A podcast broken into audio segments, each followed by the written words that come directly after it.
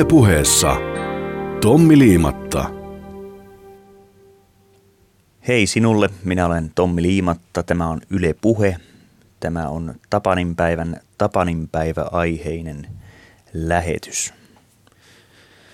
Tapani nimestä tulee mieleen tietysti miehen nimi. Tulee mieleen myös suuri Pertti-teoria, josta olen joskus jossain yhteydessä saattanut puhuakin. Hahmottelin sitä 90-luvulla. Tai ei siinä mitään hahmottelemista ollut. Teoria oli saman tien valmis. Teoriakaan se ei, tämä Pertti-teoria varsinaisesti ole. Se ei täytä teorian tunnusmerkkejä sikäli, että en päätynyt lopulta mihinkään lopputulemaan siinä, miksi Pertti on mahdollisesti Suomen ei-pidetyin nimi nimen haltijoiden itsensä keskuudessa. Koska tietämättömästä syystä juuri kukaan ei halua pysyä Perttinä, paitsi salolainen. Tunnen moniakin Perttejä ja, ja sinäkin tunnet monia kuuluisia perttejä, jotka ovat ex-perttejä, entisiä perttejä. Tämä äkkiä mieleen. Tuleva lista ei ole millään muotoa täydellinen, mutta mainittakoon nyt Noiman Nieminen, Pertsa Tolonen, Pepe Wilberi, Petteri Palkoaho, Pertsa Lumirai, Pepe Tuononen, Veltto Virtanen, Spede Pasanen, joku siinä Pertissä on heidän kohdallaan ja, ja muiden ihmisten kohdalla ollut se, että Pertti ei ole ollut se nimi, joka jää. Onhan moniakin nimiä. Viime vuosina edelleen on pitäneet pintansa tuollaiset iso iso vanhempien nimet lapsilla. Vanhempien nimet saattavat olla hyvin arkisia, suomalaisia – mutta lapsilla on sitten yhtäkkiä nimiä, joissa on C-kirjain välissä, jolloin se efekti saattaa olla hieman vieraannuttava, jos sukunimikin on äärimmäisen suomalainen tuonne mäkitupalaiseen juureen viittaava. Ja sitten yhtäkkiä on joku espanjattaren etunimi, mitä tulee taas lempinimiin lisää, Pera voi viitata kyllä myös Perttiin, mutta yhtä hyvin myös Pekkaan ja Pekka voi olla myös Peksi. Pera on näin äänen mielikuvien puolesta ihan kiva kaveri, johon on tutustuttu töissä tai vapaa-ajalla, mutta ehkä ei kuitenkaan siellä aivan tulonmuodostuksen ylimmillä portailla. Maket puolestaan ovat markoja, maret ovat markkuja. Tapani on useimmin tapsa. Sen sijaan tappi on enimmäkseen tapion hellittelynimi tai hellittely. Mies miehelle ei välttämättä puhuisi mistään hellittelynimestä. Se on vain kutsumani no niin perää tänne nyt siitä. Tapani on yleinen toinen nimi. Siinä mielessä siis, siis vähemmän painokas, joskin melko varmasti suvussa kulkeva nimi. Tässä mielessä toisella nimellä on vankka kaikupohja. Toisessa nimessä jylisevät ne vaipuneet polvet, suvun arkiset merkkimiehet, isoisä tai vanhempi, isoäiti tai sitäkin edeltävä polvi. Rytmin puolesta monestikin ihmisen toinen nimi on kolmitavuinen. Joskus se on kaksitavuinen, mutta se on harvinaisempaa ja hätkäyttävämpää ja ehkä sinä kun seuraavan kerran lapsellesi nimen annat, ehkä voisitkin tovin harkita sitä, että toinen nimi olisikin kaksitavuinen, ellei sitten ole ortodoksi, joilla käsitykseni mukaan ei toista nimeä ole ollenkaan. Ja tiedänpä erään ikäihmisen, joka kouluaikana valehteli itsellään olevan toisen nimen, koska hän katsoi, että ortodoksisuus oli ei-toivottu tausta siinä koulussa, missä hän sitten evakkona oli. Tämä on kiinnostavaa nimen itselleen keksiminen ylipäänsä. Monet, varsinkin rock-tähdet, ovat jopa muuttaneet virallisesti oman, oman taiteilijanimensä passiin oikeaksi nimekseen. Että ei ole olemassa enää Eugene Kleinia, vaan hän on sitten Gene Simmons tai Gene Simmons, mutta koska kuuntelin kissiä niin lapsena, hän on minulle ikuisesti Gene tai hellittely mun mielessä Genuli. Ihmisen identiteetti syntyy kutsumanimen perusteella varhain Tommi Syömään. Minä itse en ole ollut oikeastaan koskaan mikään Tomppa. Olen ollut sietämätön nilviäinen tai muuta, mutta itse Tommista ei ole väännetty mitään. Se juontaa juurensa varmaan siihen, että minusta ei oikeastaan kukaan pidä. Mitä näihin toisiin nimiin nyt vielä tulee – Yleisiä kolmitavuisia toisia nimiä ovat Juhani, Mikael, Petteri. Petteri ja Petriä kutsutaan aivan vaihtoehdoitta aina peteiksi.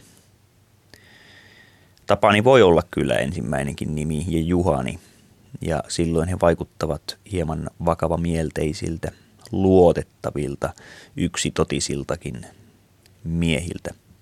Toisaalta Tapani on näistä esimerkkinimistä kaikkein pehmein. Okei, minä myönnän sen, että Pertti ei ole pehmeä nimi, mutta ei se ole mikään syy sinällään hyljeksiä Pertti-nimeä, koska Sirkka on aivan mukava naisen nimi sekin, vaikka siinäkin on tuota I ja R terävyyttä. Tapanin pehmeys äänteellisesti aiheuttaa sen, että Tapsa on lempinimenä kutakuin ainoa vaihtoehto – mutta Tapsa on tavallaan Tapanin vastakohta tässä temperamenttimielisessä, koska Tapsa kuulostaisi olevan sellainen mies, jolla on kaksi, mielellään kolmekin ylänappia auki. Paidan hihat on aina käärittyinä kyynärpäihin. Ei siksi, että se olisi vetävän näköistä, vaan suorastaan käytännön takia, koska tapsa on aina rassaamassa jotain. Ja kun rassataan, silloin syntyy tahroja. Ja voihan olla, että tapsa haluaisi sitten käyttää paitaa vielä huomennakin, koska kaikesta raisuudestaan huolimatta tapsa ei koreille niin paljon vaatteilla, että hänellä joka päivä täytyisi olla yläosaston peittona uusi paita – hän on mieltynyt tiettyihin paitoihin ja hän siksi käärii hihansa. Ja ainahan puhutaankin, että kun ryhdytään töihin, niin sitten kääritään hihat. Ja Tapsa on se mies, joka ryhtyy. Tapsa osaa pitää myös hauskaa. Sehän tästä tulee jo selväksi. Hänellä on päässä Agrimarketin muovilippainen lätsä. Minulla itselläni oli aikana tuollainen muovilippainen tuhti merkkinen lätsä. Olin saanut sen maaseudulta sukulaisista. Vihreä ohutkankainen, heikosti ommeltu lakki, jossa oli vihreä muovilippa, valkoinen tuhti, painatus, tuhti, peräkärviä traktoreille ainakin oli olemassa. Ja sitten kun ö, revin tuon kankean muovilipan irti tuhti lakistani, niin niitä siis ilmaiseksi on jaettu, niin se vaikutti mielenkiintoiselta kipa päähineeltä, jossa sitten oli tällainen Suomen maatalouteen liittyvä lisäviba. Niin, Tapani. Jos tapa, Tapani ei ole Tapsa, vaan häntä kutsutaan Tapaniksi, suorastaan kiusallakin. Hei Tapani. Lempinimihän mielellään on lyhyempi kuin, kuin se oikea virallisesti kirjoihin merkitty nimi. Okei, nyt minä taisin puhua palturia. Muistanpa eräs tuttava perheen poika nimitty, nimitti minua Tom Larssoniksi lapsena ja sehän, siinä on enemmän kirjaimia kuin Tommissa selkeästi. Tuo Sony pääte, ehkä tiedottomastikin Ruotsista omaksuttu, on, on, on aika yleinen. Niin, Tapani on vakava ja rukousnauhaa hy- hypystelemään altis poika, jolle poikuuden menettäminen tarkoittaisi alleviivatusti menettämistä. Mutta Tapani on loppujen lopuksi toista maata. Ei voi takertua ja nojata tähän äänne asuun perustuvaan luonnearvioon, koska Tapanilla on oma nimipäivänsä, joka on Raisujen vekkuleiden päivä. Paine on kertynyt jo monta päivää. On kuljettu lävitse nuo joulun odotuksen päivät ja on lusittu läpi jouluaatto ja joulupäivä. Ollaan oltu puolipakollisessa vankilassa lapsuuskodissa, joka tietysti joillekin aivan perheettömille olisi suuri ylellisyys, mutta niille, joille se on arkea ja turhankin usein toistuvaa, niin he katsovat sen vankilaksi ja Tapani, Tapanin päivä häämöttää heille määrätynlaisena laitumelle pääsy ajankohtana. Tapanin päivä on eritoten yöjalkaan ja nurkkatansseihin mielistyneen nuorison oma päivä. Se on toinen joulupäivä. Se on hevosten ja hevosmiesten ja hevos, hevostelun päivä. Nuoriso on odottanut tätä. Päästään Tapanin ajelulle. Sohvalla on maattu kylliksi, lahjat katseltu, TV-ohjelmat katseltu. On totta tosiaan jo kyllästytty niihin suvun naamoihin ja vuodesta toiseen aivan samoina toistuviin juttuihin. Juttuihin, joita mikään uusi oivalluksen kulma ei pääse muuttamaan toiseksi sävyltänsä. Ja kyllähän se tietysti myöhäistä olisikin, koska käyttämättömät aivot muuttuvat vähitellen kiveksi, johon ei mikään impulssi pysty enää naarmuakaan tekemään. Näin siis ilkeästi ajateltuna, mutta kyllä toki voin ajatella sen toisinkin päin, eli ikäihminen on jo tehnyt asiat itselleen selviksi ja hänen kitey- kiteytymänsä eivät ole luutumia, niin kuin vaikkapa jouluperinteet johtuvat toisinaan pelosta, muutoksen pelosta ja silloin ne luutuvat. Kun jotain asiaa tarpeeksi kauan toistetaan, se muuttuu perinteeksi, kuten kuka tahansa 40 vuotta – huonoja käännösiskelmiä esittänyt laulaja on legenda. Ja hän on sitä vain sen takia, että hän on kyennyt miten kuten elättämään itsensä Ruotsin laivoilla taikka missä tahansa tanssiliitereissä, mitkä vielä nykyaikana pystyvät sieraimensa pinnan yläpuolella pitämään ja vuodesta toiseen ja vuoden ajasta toiseen pysymään pystyssä. Kuinka käy sitten, kun tuo varttuneisto, joka paritanssiin eniten taitaa tällä hetkellä ikäluokista olla mieltynyt, muuttuu kankia jalkaisiksi ja kokonaan jättää tanssilavat. Niin, Tapanin päivä on mielenkiintoista aikaa. Samoja juttujahan nuoris- nuorisokin toistaa – se, että kuulumisia ollaan vaihtamassa, välittömät kuulumiset taitavat kaikilla sitten lopulta Tapanin iltana tavattaessa olla aika samanlaisia juuri siksi, että perheissä tykätään toistaa asiat samantyyppisinä. Ja, ja eräs vaikeimpia kysymyksiä ylipäänsä on se, että mitä sulle kuuluu. Tommi, mitä sulle kuuluu? Että mitä siihen nyt pitää vastata, jos hyväksyy sen pelkkänä sosiaalisena pelinä siihen vastata. Joo, ihan, ihan kiva, ei tässä mitään, miten sulla? jos sen ottaa liian vakavasti, jolloin tämä ohimeneväksi vastapuolen tarkoittama tilanne alkaakin venyä. Sillä oikeasti jos kiire, ei se oikeasti ole kiinnostunut Tommin kuulumisista. Mutta jos minä rupean miettimään, että kuinka pitkältä ajalta sinä haluat minulle, minulta raportin minun kuulumisista. Olin kahdeksan kuukautta sitten keuhkokuumeessa ja neljä kuukautta sitten sain tietää sitä ja tätä. Vai puhutaanko ihan viimeisten viikkojen, viimeisen kuukauden kuulumisista vaiko kuinka lyhyestä ajasta. Ja sitten kun, jos vastaa lyhyesti, kiitos ihan hyvin, tässä on mennyt pientä sairastelua, mutta muuta ja töissä, töitä riittää tässä näin. Sitä itse pettyy siihen omaan vastaukseen. Mutta silloin minä olen jo unohtanut sen, että ei pidä olla liian kunnianhimoinen kun törmää ihmisiin. Kun yleensä riittää se, että on huomioitu toisemme. Mites sulla? Vastakysymys. Toinen vastaa yhtä lyhyesti ja sitten voimme taas poistua. Tavallaan helpottunut, että Aa, no niin, nyt päästiin siitä. Nyt on taas tavattu tuo ihminen ja nyt ei tarvitse taas sitten huolehtia siitä, vaikka koko ihminen ei olisi käynyt mielessäkään vielä sekuntia ennen tapaamista.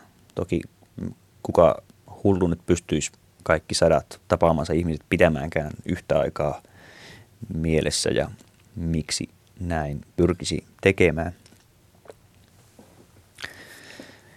Tapanin päivä on sikäli ainutlaatuinen juhlapäivä. Tapanin päivän iltana ja yönä kulkijat, juhlijat räyhäävät tavallista vähemmän, koska Tapani taitaa olla ainoa päivä vuodessa, jolloin alkoholia nauttinut on kaikkein todennäköisimmin myös ensiksi syönyt jotain alle. Hän on jopa tukevasti syönyt.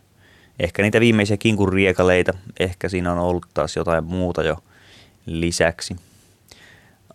Joka tapauksessa alkaa tuossa ruokataloudessa jo tietynlainen rääppiäisten rääpimisen, jämien, jopa pyttipannutyyppisen uudelleen käristelyn aika.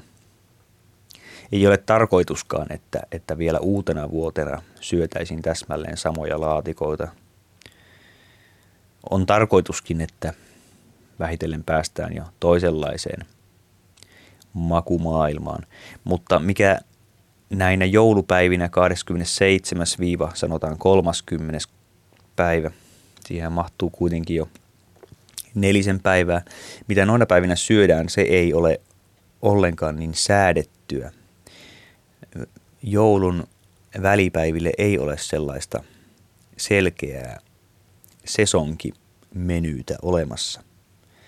Se taas, mitä uuden vuoden aattona syödään, sekään ei ole yhtä lailla kiveen hakattua, kuten vaikkapa nakkien syönti vappuna. Sivumennen sanoin tulee mieleen ystäväni, joka vappupäivän aamuna äl, pyrki toisia kavereitaan ällöttämään sekoittamalla votkaan nakinkeittovettä. Se oli kuulemma äärimmäisen ilskottava makuelämys.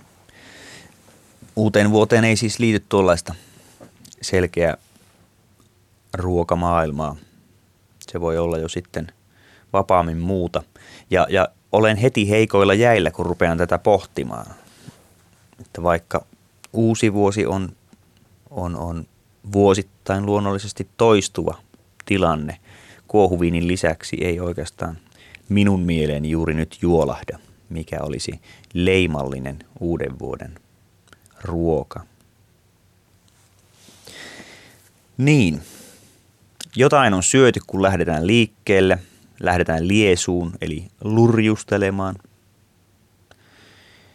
Emme ole meistä me, jotka juovukkeeseen sortuvat, emme ole tyhjään vatsaan juoneet, emmekä niin ollen humahda liian nopeasti räyhäämistä tai sammaltelu tai sammumis kuntoon. Meillä on hyvä jakso päällä – valmistaudumme jo hyvissä ajoin. Puhelimet käyvät, viestit sinkoilevat, missä nähdään, kuka tulee hakemaan, kuka heittäisi. Olisiko jollakulla joku veli, joka nakkaisi. On tiedossa ne paikat, joissa tullaan kohtaamaan. Ja joka paikkakunnalla on se perinteellinen paikka. Uskoisin näin. Edelleen puhutaan Tapanin ajelusta, puhutaan Tapanin tansseista. Ajelunimitys on edelleen osuva, vaikka ei enää hevosrekipelillä kuljeta. Yksinäinen ihminen saattaa ajaa autolla ympyräkaupungin keskustassa sen muun yön yöelämän seassa. Hän ajaa toiveikkaana tai jo valmiiksi turtuneena. Yksinäinen kuski saattaa kuljettaa juhliota toiseen kapakkaan tai jatkoille tai kotiin. Ehkä hänelle joku nakkaa vähän rahaa siinä. Tämä yksinäinen niin sanottu pimeä taksi on mukana, mutta kuitenkin sivussa.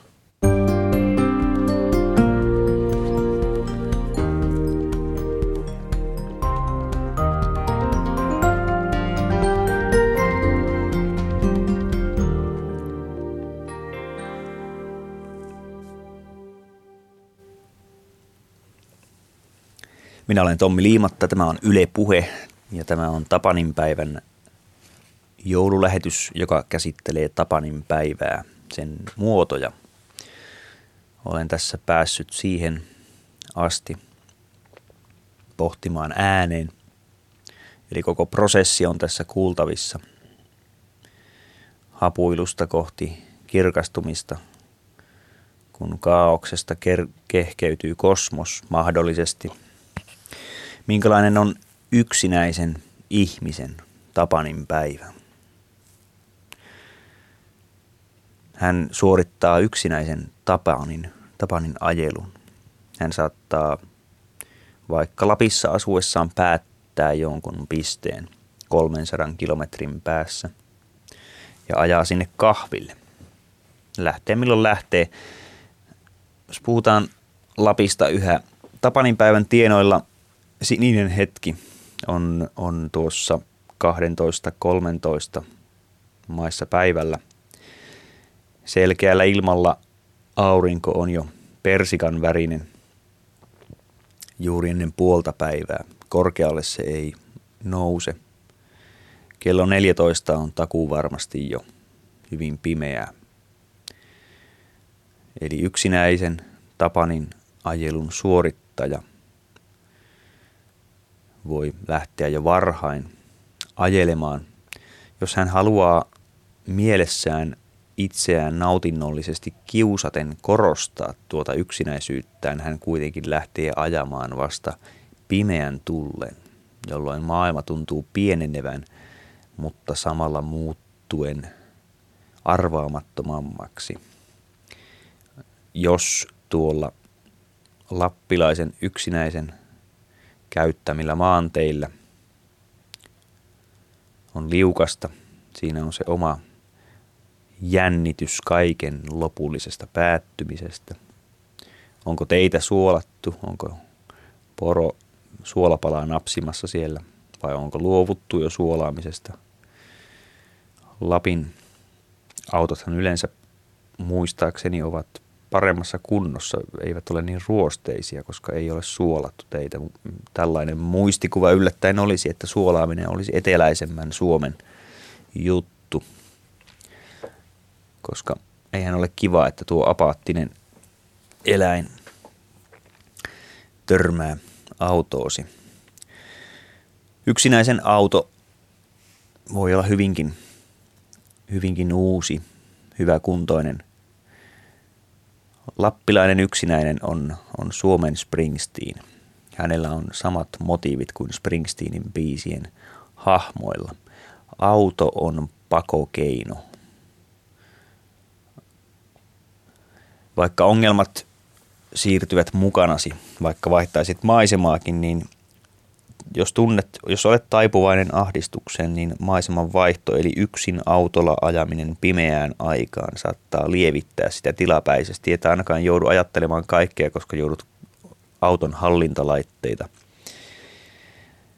säätelemään ehkä koko ajankin. Tiet pohjoisessa voivat olla sellaisia, että ei kannata tuudittautua mihinkään vakionopeuden säätöön, vaan pumppailet siellä menemään – ainahan määrärahat jostain kohtaa loppuvat ja tie saattaa olla vaihtelevan kuntoinen, omavastuinen, sellainen kyseenalainen huvipuisto, että mitähän tästä nyt taas tulee.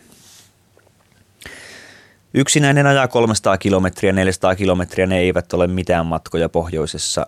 Hän päättää jonkun huoltoaseman, jonka tietää perinteisesti olevan auki, koska ne, jotka yksin ajavat autolla, tuntevat kaikki huoltoasemat. He tietävät, missä on minkälaista porukkaa töissä. Ja jos se ei ole mikään identtinen ketju, siellä saattaa olla jotain paikallisia erikoisuuksia. Olkoon se Karjalan piirakka tai munavoileipä, anjovisleipä. Mm. Tai ehkä jopa munajuustohampurilainen paikallisista, ei mistään ulkomaan pussituotteista parilalla puristettu. Yksinäisen ajelu on Tapanin ajelua äärimmillään. Siitä on kaikki leikkimielinen pariutumis ja muu sosiaalinen hupsuttelu kokonaan kuorittu pois. Siinä on vain se itse paikasta toiseen akti olemassa.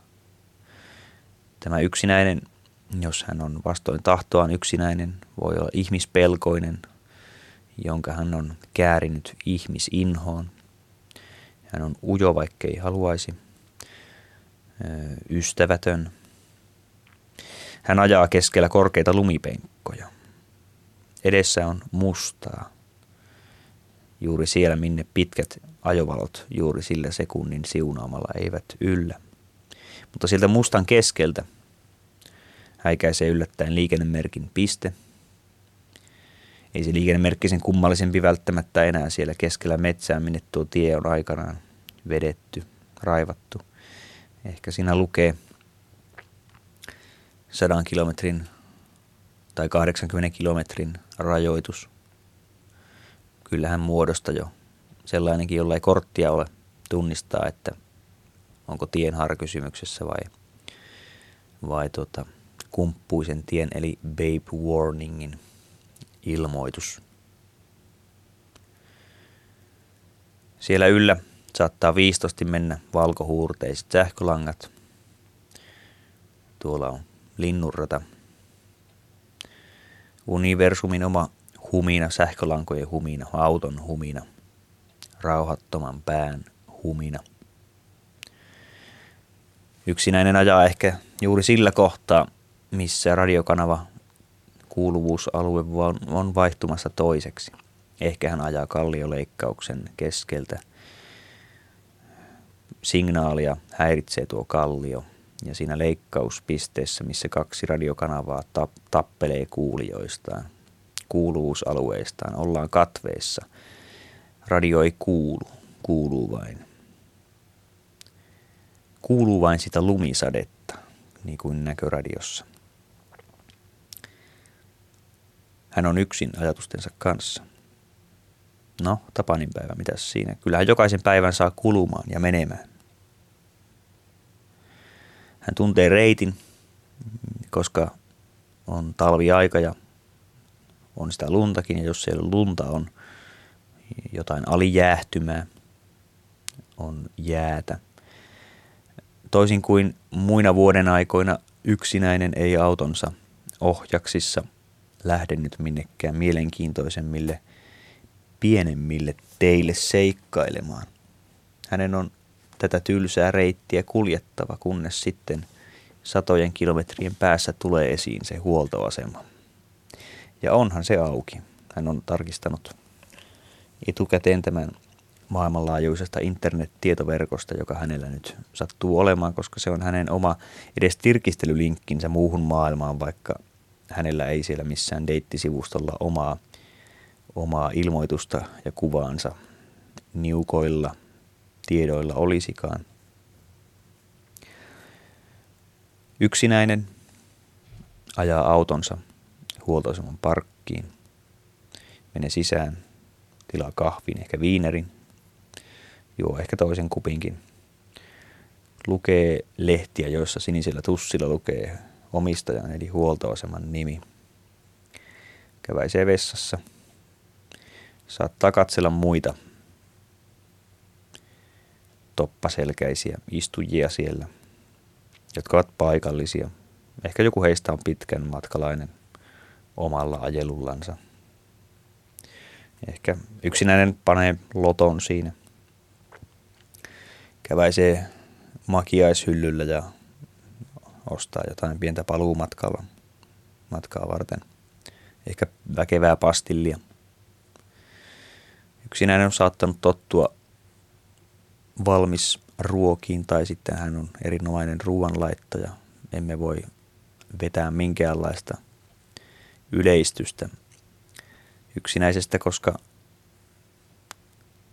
sinuja on Suomessa suuri määrä –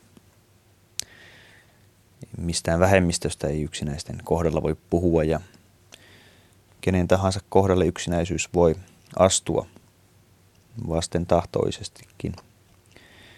Sivilisäädyn äkillisesti muuttuessa herra ties minkä tapauksen johdosta. Siellä huoltoasemalla yksinäinen ei kuitenkaan voi määrättömästi viettää aikaansa. Takaisin on palattava. Yhtä vähän siellä paikassa on kuin sielläkään, mistä lähti ajamaan. Ehkä täällä nopeassa, nopeasti nähdyssä määrän päässä on jotain muuta, mutta se on pimeän peittämä ja paikallinen väki on ehkä kertynyt jonnekin paikkaan, joka kerää laajaltakin alueelta väkeä Tapanin viettoon. Siellä huoltoasemalla noiden parin kahvikupin aikana käy, käyneet muut asiakkaat ovat vain tankkaamisen ajaksi tulleet. Heillä ei ole samanlaista totista missiota välttämättä ollut. He eivät ole tulleet niin kaukaa kuitenkaan. Kylmäasemat ovat pelkistäneet tankkaamisen äärimmilleen. Siitä, siinä ei ole enää sitäkään vähää mahdollisuutta, että myyjä tytön käsivoiteella pehmeiksi saadut sormet hipaisisivat rahaa palauttaessa yksinäisen kättä, jolloin sähkö kulkee läpi ruumiin. Siinä on asiakastilanteen koskettaminen melkein vahinko, mutta niin ilahduttava, vaikka siihen ei mitään persoonallista viestiä tuohon kosketukseen liitykään. Iho, tuo ihmisen suurin elin, on hengityselin. Kaksi ihoa vastakkain hengittävät tavallaan toisiansa. Kuka ties minkälaista entsyymiä niistä toisiinsa sekoittuu ja alitajuistenkin tuoksujen varassa parin muodostus usein tapahtuu nisäkkäillä. Jos nyt kuitenkin tuohon sosiaalisempaan Tapanin viettoon mentäisiin seuraavaksi, voisin ottaa kuvauksen aiheeksi Rovaniemen Cafe Tivolin entisen valistustalon kinkunsulatusbileet 90-luvulla. Näissä tuli käytyä silloin, kun Tampereelta palasin Rovaniemelle joulun ajaksi. Näitä Cafe Tivolin Tapanin bileitä isännöi paikallinen yhtye Superheads eli The Superheads, jonka basisti Kimmo Valtanen on sitten työskennellyt monikansallisten levyyhtiöiden pomoportaassa menestyksellisesti.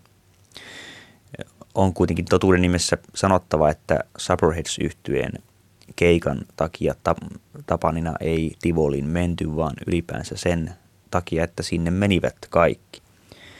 Mutta koska varsinainen ohjelma ja koko jubileumi Tivolissa alkoi vasta kymmenen aikaa, jolloin tuo yökerho ovensa avasi, niin ensin tietenkin käytiin pienemmissä paikoissa. Nyt on siis 90-luku ja olemme Rovaniemellä kaupungissa, jossa ainakin silloin oli eniten asiakaspaikkoja suhteessa väkilukuun. Tästä ravintoloiden runsaudesta huolimatta Rovaniemen keskustan ja varsinkin Koskikadun eli Uiton paikat ovat aivan täynnä toppakankaan kahinaa. On tietysti näissä lähipaikoissa omat, omat kävijänsä, mutta suositut paikat ovat aina ali mitoitettuja sille väelle, joka ei enää edes ole Rovaniemellä kirjoilla, vaan tulee sitten joulun ajaksi takaisin vanhaan kaupunkiinsa. Rovaniemeltä on kuitenkin lähdettävä pois. Vaikka siellä onkin yliopisto, niin se Oulu on lähin paikka, minne sieltä on lähdetty. Jotkut palaavat, mutta tärkeintähän on se, että jossakin on käyty.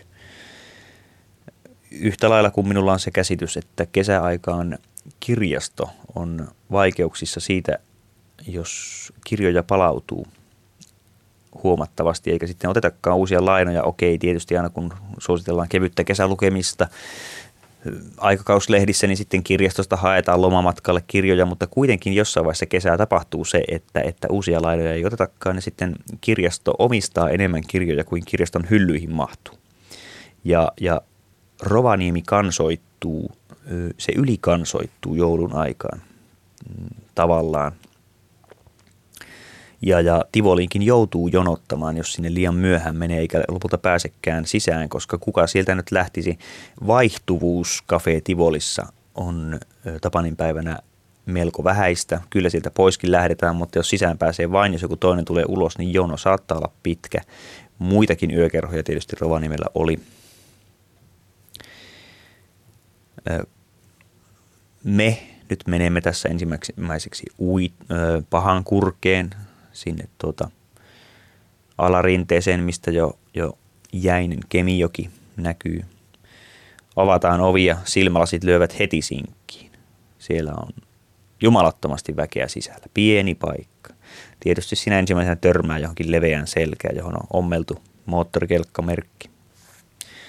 Jokuhan siellä heti morottaa ja joku, joku nyökkää oikeallakin, että tietysti siinä puolituttuja ainakin on runsaasti. Ihmisellä on aina enemmän puolituttuja kuin varsinaisia ystäviä, koska kaikkia ei voi ystäviksi lukea syystä tai toisesta. Ehkä kyseessä on ne, ne tuota, vääränlaiset tuoksuyhdistelmät, joita emme edes tiedosta.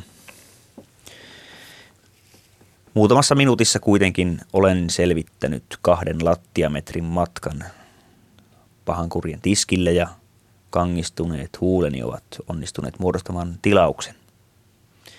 Sieltä jostain löytyy joku tuollainen pöydän kaltainen taso, johon ensin lasketaan se tuoppi ja sen viereen sitten läiskäistään paksut karvakintaat. Ihan niin kuin läiskäistäisin jotakuta silmille hyppijää, jotta hän tokenisi ja ymmärtäisi paikkansa.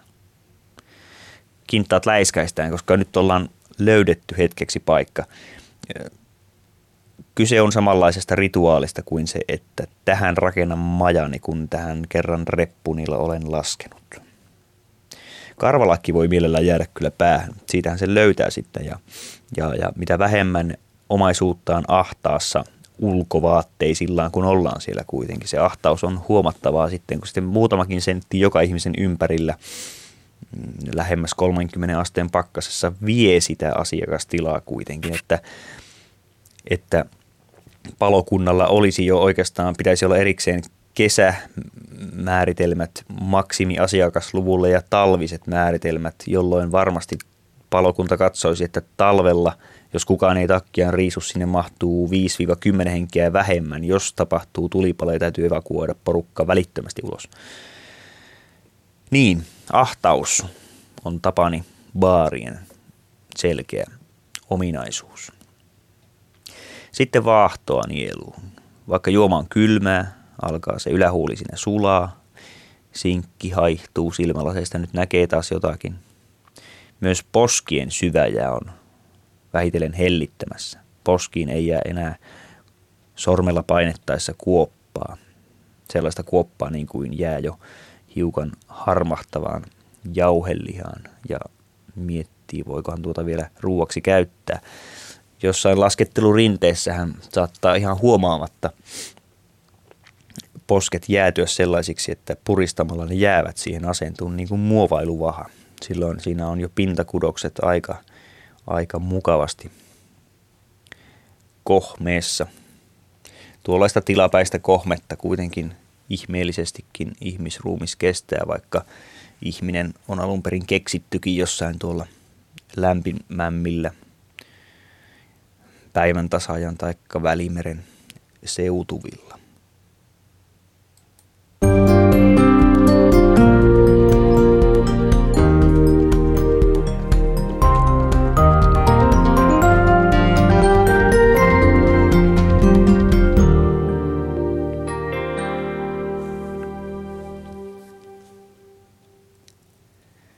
Tommi Liimatta tässä hei Tapanin päiväaiheinen lähetys on päässyt kolmanteen kolmannekseensa ja tässä meneillään olevassa ajatusleikissä minä olen 90-luvun Rovaniemellä. Tapanin tansseissa oikeastaan vasta varsinaista juhlapaikkaa edeltävässä pubissa. Olen juuri astunut sisään ja saanut annoksen eteeni. Takkia en riisu kuitenkaan, vaikka pääsisinkin istumaan tuon pikkuseurueeni kanssa – en riisuisi takkia sittenkään, vaikka nythän eletään suvaitsevaa 90-lukua ja sisällä baarissa saa aivan vapaasti tupakoida jopa vessassa, eikä tarvitse mennä ulos 27 asteen pakkasen altistamaan itseään hengityselinsairauksille, koska tupakkalaki, joka nykyisin on voimassa, on se, joka tupakoitsijat altistaa keuhkosairauksille, ei suinkaan enää tupakointi, koska joudutaan erittäin epämiellyttävissä lämpötilamuutoksissa paiskautumaan pihalle pikkutakkisillaan pikkumekoissa. Mutta nyt ollaan kuitenkin suositussa rovanimeläisessä paikassa, missä jatkuvasti tulee joitakin tuttuja vastaan. Ja siekikö se on tullut sitä etelästä äitin lihaapatojen tykö? Niin, olen tullut. Tapanina törmää näihin tuttuihin ja sitten ei muulloin vuodessa ehkä ollenkaan tai sitten kerran kesässä. Mutta siinä kun nouset sitten äkisti jotain ihmistä halaamaan, että sinä oot täällä. Meinaa henki salpautua siinä ja nouset nopeasti paksutakki päällä, paksun takin kankea helma, se kaataa tuoppisi hyvin helposti. Pidäpä mielessä tämä tänä iltana, kun liikahdat kotoa tai vanhempiesi kotoa tai missä vietätkin tapaniasi, niin se on kuin esirippu tai tai tuota suuren liikuntasalin katosta veivin avulla laskettava väliverho. Toppatakin helmassa on suurta voimaa, joka tuollaisen puolikiloisen lasiesineen pystyy hyvinkin heivauttamaan nurin. Ja, ja eihän kyse ole vain siitä, että nyt menee se juoma, vaan että kun housu kastuu, kun juoma menee housulle ja nyt on talvi, niin se tuntuu vähän ikävältä. Ja sitten kello vähitellen lähestyy sitä kymmentä ja totisesti on jo aika lähteä sinne Tivoli, ettei joudu kauan jonottamaan. Ei sitä keskustella, mennäänkö sinne. Sinne mennään. Ja tietysti sieltä voi aikaisemminkin lähteä pois, mutta kuten kertaalleen tässä tuli sanottua, niin hyvän tuulista porukkaa yöelämässä Tapanin päivänä on. Kaikki ovat syöneet alle kotona ja kaikkien käytös on jotenkin enemmän mallissaan kuin monina muina, muina vapaa-iltoina. Ja siksi Tapanin päivä on ihan jokaiselle suositeltava tilaisuus käydä katselemassa meininkiä, vaikka ihan siihen täysin rinnoin osallistumattakaan, koska mitään ärripurri ihmisiä ei tunnu olevan liikekannalla.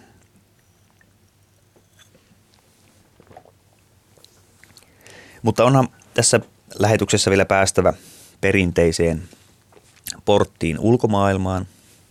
Minun vieraani ovat tutusti olleet lehtiä tai kirjakatkelmia ja Ullakolta kaivettyjen aikakauslehtien katsaus tänään Tapanin päivänä on sellainen, että etsivä kourani kohtasi pelkkiä 60-luvun hymylehtiä niiden ravinnolla. Mennään nyt Nämä ovat hymylehtiä vuosilta 68 ja 9. Tässä on esis, esillä syyskuu 68, syyskuu 68, missä Väinö Linnasta ja hänen, hänen tuota, juuri kihlautuneesta tyttärestään ja sitten Linnan itsensä äidistä on hieman juttua. Kun muistellaan vuotta 68 Väinö Linnan tuotannossa, se on nolla vuosi.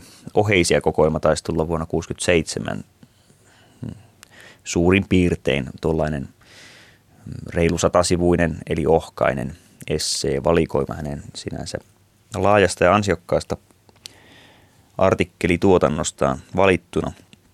Luen tästä lehtijutusta muutaman pikku katkelman, jossa, jossa kuitenkin melko tuoreeltaan kirjailijan uransa jättänyt Linna saa aiheesta jotain sanoa. Tänä vuonna valmistui Teiskoon arkkitehti Turusen piirtämä moderni lasiseinäinen kesäkoti. Kolme makuuhuonetta, keittiö ja suuri oleskeluhuone. Alhaalla rannassa on pyöreä hirsinen sauna, jossa linnat asustivat kaksi kesää. Käkisaari siellä Hämeenkyrössä tuli rasitukseksi, toteaa Väinö Linna. Oli hoidettava peltoja, kukkamaita, porkkanapenkkejä, oli palkattava karjakoita ja laskettava sen seitsemät tel- ja lel-maksut. Ei sitä jaksanut. Täällä on rauha. Ei kukkamaita, ei peltoja. On vain kalliota ja pilviä hipovia puita, aurinkoa ja vettä. Täällä voi miettiä. Miettiä mitä? Uutta kirjaako? En tiedä. Pohjan tähden jälkeen kaikki romahti jollakin lailla. Virekka tosi. Onko se pelko, ettei enää tule yhtä hyvää tekstiä? Ei, tuskin se sitä on enää tällä ikää. Mutta täytyisi olla jotakin sanottavaa, niin täyspainosta, että se tyydyttäisi myös itseä. Pohjan tähti imi voimat, kun vuosikausia paneutui siihen, antoi sille kaikkensa. Mutta mistä sitä tietää, vaikka vielä vihastuisi. Vihastuisi niin, että saisi pakon kirjoittaa, vaikka ei se taloudellisesti kannata. Veroihin menee kaikki. Joulukuussa täyttää Väinö Linna 48 vuotta. Luomiskaari on korkeimmillaan. Kumpa osaisin viettää vanhuuteni niin kuin sillanpää. Antaisin toisten touhuta, hoitaa ja hoivata ja eläisin itse omaa elämäni mistään piittaamatta, kenestäkään välittämättä. Ja voisinpa kuolla kuten hän tyynesti ja rauhallisesti keinutuoliin. Niissä maisemissa, joista Väinö Linna on ammentanut vaikutteita täällä Pohjantähden alla romaaneihinsa, elää omaa hiljaista elämäänsä jo 80 vuotta täyttänyt Juhana Maria Linna, tunnetun kirjailijamme äiti. En minä ole menestyskirjailija äiti, vaan seitsemän lapsen äiti. Yksi heistä vaan sattuu olemaan menestyskirjailija. Kaikki lapset ovat minulle yhtä rakkaita ja jokainen heistä tekee hyvin työnsä omalla sarallaan. Emme me voi luokitella heitä toista paremmaksi toista huonommaksi. On minulla nuo kirjatkin. En ole niitä kaikkia kyllä lukenut, sieltä täältä vain katsellut. Kumma, kun se poika näissä kirjoissa kiroilee niin kovasti, kun ei se semmoista ole kotona koskaan tehnyt. En minä ole koskaan lasten vuoksi hermoillut. Päätin, että hoidan heidät kunnon kansalaisiksi ja opetan tekemään työtä, niin kyllä menestyvät. Näin siis Väinö Linnan äiti vuonna 1968 ja siinä lensi lattialle ensimmäinen näistä hymylehdistä. Otetaanpa seuraavaksi helmikuu 69, koska nyt tässä joulu, joulun yltäkylläisyys pakottaa ajattelemaan myös vähäosaisia, joilla ei ole minkäänlaista kylläisyyden tunnetta koko jouluna. Lapsilla ei lahjoja, koko perheellä ei juuri mitään. Hymylehti, joka sisällöltään ja toimiltaan ennen vuoden 1974 intimiteettisuojalakia oli monesti hyvinkin kyseenalainen lehti, pyrki kiilottamaan kilpeään kuitenkin sillä, että se lahjoitti rahaa hyvän tekeväisyyteen – koska olen jostain kumman syystä repinyt artikkelista ensimmäisen aukeaman jälkeen kaikki loput aukeamat pois en pysty ottamaan kuin ensimmäisen hädänalaisen perheen esimerkiksi tähän lukunäytteeseen. Luen osan ingressistä ja sitten pätkän lappilaisen perheen avunsaannista. Hymypukin pisara mereen, 60 000 markalla jouluiloa. Tämä on kiitoskirjoitus. Hymylehden toimitus kiittää näitä liikelaitoksia, julkisuuden henkilöitä, yhteisöjä, yhdistyksiä ja tuntemattomia kansalaisia, jotka osaltaan auttoivat hymypukkia edes vähäisen jouluilon tuottamisessa tuhansille vähäosaisille. Hymypukin tarkoitus oli, ettei kenenkään olisi tarvinnut armon vuonna 68 viettää särkyneiden toiveiden joulua. Saamiemme kirjeiden perusteella, ja toki ilman niitäkin, olemme havainneet, että apu oli vain vähäinen pisara tarpeiden lähes rannattomassa meressä. Paketteja ja rahaa postitettiin eri puolilta maatamme saatuihin osoitteisiin noin 60 000 nykymarkan arvosta. Se on melko paljon, mutta silti jäi moni ilman. Osoitteita oli niin ikään kymmeniä tuhansia. Monet joulun toiveet siis särkyivät keräyksestämme huolimatta. Murheemme on ollut suuri, kun olemme avuttomuutemme huomanneet.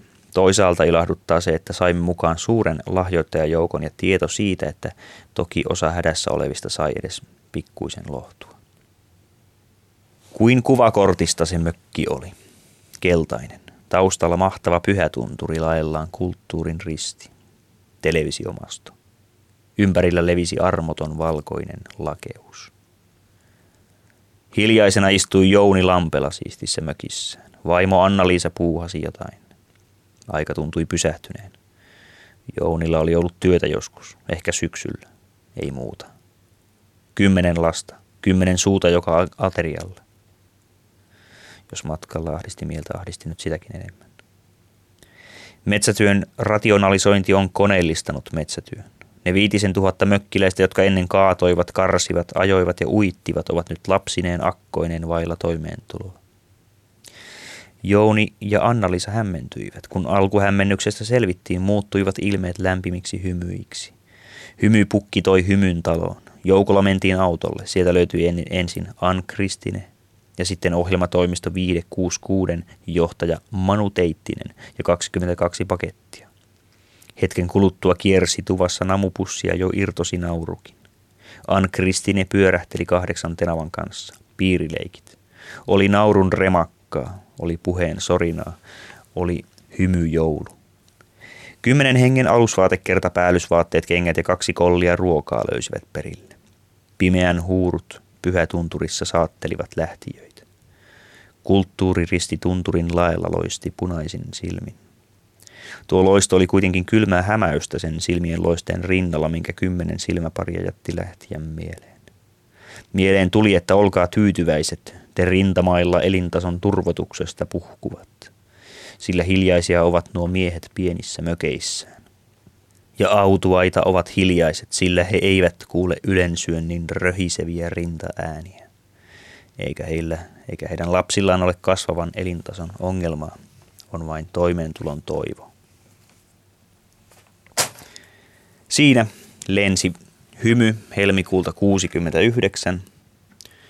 Minä olen edelleenkin Tommi Liimatta ja Tapanin päivän lähetys alkaa olla taas tuossa loppupuolessansa. Minulla on kaksi hymyä edessäni. Nyt minun vaan pitää päättää kumpi, kumpi olisi luettavaksi parempi.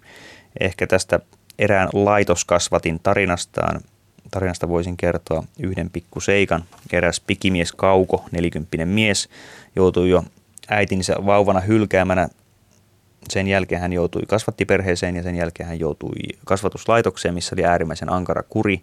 Kaikesta rangaistiin ja tämä Kauko oppi jo varhain valehtelemaan ja kätkemään omat konnan koukkunsa ja siitä tuli sitten vankilakierrettä, myöhemmin onneksi ymmärtää vaimo ja suuri perhe, joka oli hänen suuri turvansa. Tässä on kuitenkin yksi kohta, mikä ei liene tuon ajan ihmisille mitenkään ainutlaatuinen ja tämän pätkän minä ainoastaan luen suoraan tältä lehdestä. Niin mä sitten värväydyin vuoden 43 alussa armeijaan ja olin kenraali Sihvon lähettinen. Siellä mun oli hyvä olla. Jokaisella oli paikkansa ja jokaista kohdeltiin kuin miestä ainakin. Se oli mun nuoruuteni paras paikka. Sota. Siviiliin päästi vuonna 1944. Olin tyhjä kuin saapas. Ei ollut mitään, mistä aloittaa. Ei kattoa pään päällä, ei työtä, ei edes hajua ammatista. Vaikea oli muutenkin sopeutua siviilielämään. Lainaus päättyy. Sodasta on puhuttu paljon ja tämäkin Yhtä laillahan armeija on nuorille miehille, joilla tulevaisuus on vielä jäsentymätön. Se on voinut olla hyvä paikka juuri sen yksiselitteisyyden takia. Ei tarvitse päättää mitään. Myöhemminhän tietysti tämä yksiselitteisyys ja mistään päättämättömyys voi jatkua yksitoikkoisissa liukuhihna tehdastöissä. Joillekin se sopii mainiosti. Ja siitä tulee vielä paljon parempaa palkkaakin kuin sitten nuo vaatimattomat päivärahat, jotka armeijassa suinkaan eivät nykyään enää riitä siihen, mihin niiden alun perin piti riittää, eli munkkikahveihin ja tupakkiaskiin. Vai pitikö joita kuita olla vielä kaksikin kappaletta päivälle päivärahoista mahdollista kustantaa. Tässä on aikaa vielä yhdelle lainaukselle tai itse asiassa lyhyelle jutulle. Tämä on vuoden 68 toukokuun numero. Juttu kuulostaa siltä kuin se olisi ainutlaatuinen ja suorastaan pöyristyttävä skandaali Sofialla ei ole ääntä eikä muotoja. Tässä jutussa väitetään, että Sofia Loren, hänen etumusvarustuksensa ei kuulu lainkaan hänelle, vaan sijaisnäyttelijälle ja hänen äänensäkin on, on toisen äänitaiteilijan työtä elokuvissa. Sofia Loren valloitti miehet ja maailman mahtavilla muodoillaan. Tätä komeutta täydensi sopivasti seksikkään käheä ääni. Mutta kun Sofian tapaa luonnossa, ihmettelee mistä ovat muodot. Missä ovat muodot, missä ääni? Hänen vartalonsa on tikkumaisen laiha ja äänensä omituisen kimeä. Mutta filmissä Sofia ei ole tyydytty paikkailemaan pelkin toppauksin. Hänelle on annettu kokonaan toisen naisen vartalo. Jo vuodesta 50 lähtien on rehevämuotoinen italialaisnainen Silvana Maldi, 44 vuotta, luovuttanut vartalonsa Sofian käyttöön. Toisin sanoen isoäiti Silvana on esiintynyt kaikissa Sofia Lorenin filmeissä ilman päätä. Filmimiehet ovat käyttäneet tekniikkaa hyväkseen ja pystyneet taitavasti ujuttamaan yhteen Sofian kauniit kasvot ja Silvanan uhkeuden. Myös useat muut tunnetut tähdet ovat käyttäneet hyväkseen rouva Maldin vartaloa. Ja rouva Maldi on suostunut, sillä rahaa on aina rahaa. Mutta nykyään hän on alkanut hieman epäröidä kyseenalaista filmitähden uraansa. Hän tuntee itsensä jollakin tavoin likaiseksi ja on päättänyt lopettaa koko homman. Tähän eivät kuitenkaan Sofia Lorenin agentit suostu, eivät ainakaan ennen kuin Sofialle on hankittu uusi ruumis. Eihän koko maailman ihanen naista niin vain voi yhtäkkiä unohtaa. No juu, jätetäänpä tämäkin lehti omaan arvonsa. Ihan hyvin se voi tottakin pitää. Eihän tämä ole ainutlaatuista nykymaailmassa, että äänen antaa joku toinen. Omasta lapsuudestani muistan sen järkytyksen, että ei sinänsä mikään suosikkiyhtyeni, mutta Milli Vanilli ei itse laulanut levyillään ja Boni Ämmänkään hahmoista ei yksi laulaja taisi, nainen taisi suorittaa omat osuutensa, mutta tuottaja Frank Farian antoi äänen, jolle taas tuo kokoonpanon ainoa mies antoi kasvot. Nyt Tapanipäivälähetys on lopussa ja sitten muistutan vielä sinua, joka harkitset tipatonta tammikuuta. Ota huomioon, että jos sinä uuden vuoden yönä kello 12 jälkeen nautit vaikkapa kuohuviiniä, sinun tammikuusi tipattomuus on jo tuhottu, koska sinä olet tammikuun puolella nauttinut alkoholia. Minä olin Tommi Liimatta ja olen sitä ehkä edelleenkin, mutta en enää tämän lähetyksen puitteissa. Kiitoksia ja hyviä välipäiviä. Yle Puhe.